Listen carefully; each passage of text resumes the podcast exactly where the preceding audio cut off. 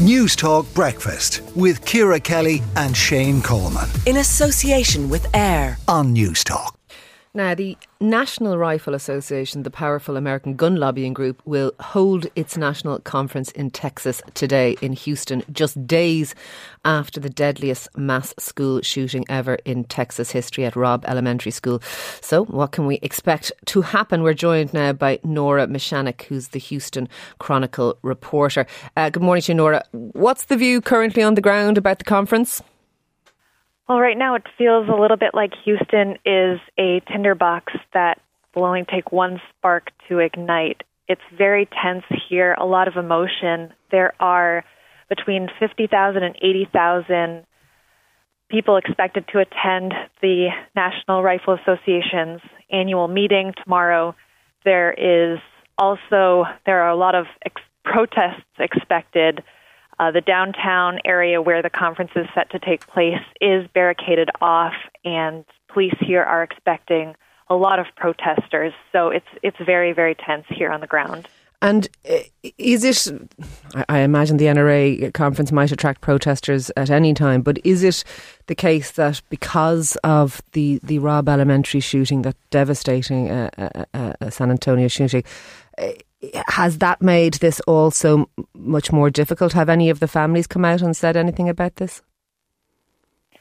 The families of the victims have not, to my knowledge, spoken out against this conference, but many people have, and a lot of residents here in Houston would like to see the conference canceled or postponed.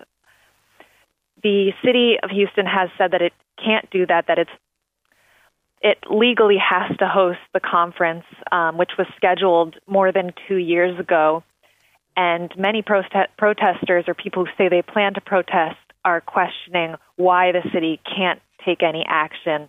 Um, because, in fact, just over two years ago, the city did cancel a conference that was set to take place here in the city. And so many people are just questioning why the city hasn't taken that action. Um, I think the the conference itself it's a meeting of the largest gun lobby here in the United States, mm-hmm. the lar- largest gun group in the United States. And so I think for many it's become this conference has become a symbol of everything that is is wrong with our gun policies here in Texas and in the United States in general. And Texas is obviously a strongly Republican state. Texas is a, a state that would have a, a high gun ownership level. Uh, things like the school shooting at Robb Elementary. Does that impact at all? Do you think on those attitudes, those, those attitudes towards guns, or, or is it simply the case that these school shootings are, are seen as, as an acceptable collateral damage to, to a gun culture?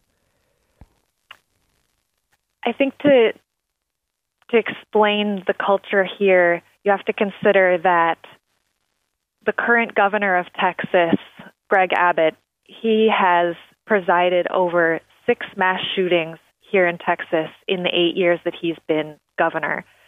The last school shooting to take place here was in 2018, and after that, he used a similar rhetoric that he's using now, which is that, you know, this is a mental health problem and that we need to address this with more security and possibly even arming teachers with guns and I know to people in Europe, maybe that's a very alarming prospect, but those types of policies have a lot of support here from Texans. Okay. Um, after the 2018 shooting, the state actually passed a comprehensive safety package.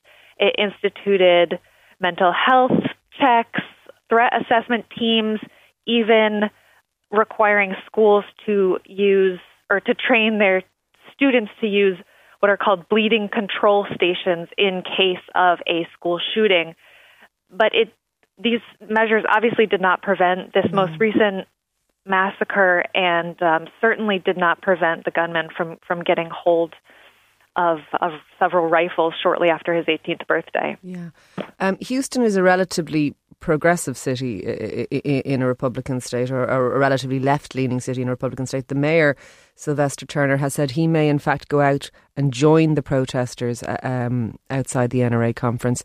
Would that be something that would be supported in Houston? Do you think that, that, that the, the people of Houston would like to see that happen? I think he certainly intends for it to be somewhat of a balm, but I think ultimately a lot of residents that I've been hearing from and speaking to are very frustrated with his inaction. He hasn't provided very many details about security.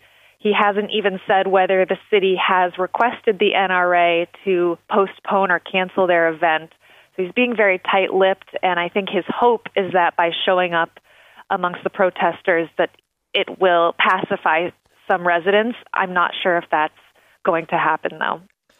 All right, thank you for that indeed. That is Nora Mishanec there, Houston Con- Chronicle reporter. Yeah, Jim and Galway has been on to say, not sure whether you picked up on the irony of the NRA Congress. Trump is addressing the group and all arms are banned inside the centre while he is there. Uh, another listener says on that conversation you and I were having, Shane, about the polarisation of society, you are correct. Everyone has a, the right to a choice and an opinion. However, the polarisation of society has established a right and a wrong. Yeah, I think that's part of the problem. I d- I don't know that the right and the wrong uh, are getting it right as such. But look, keeper text coming into us this morning, 53106 at a cost of 37. News Talk Breakfast with Ciara Kelly and Shane Coleman. In association with AIR. Weekday mornings at 7 on News Talk.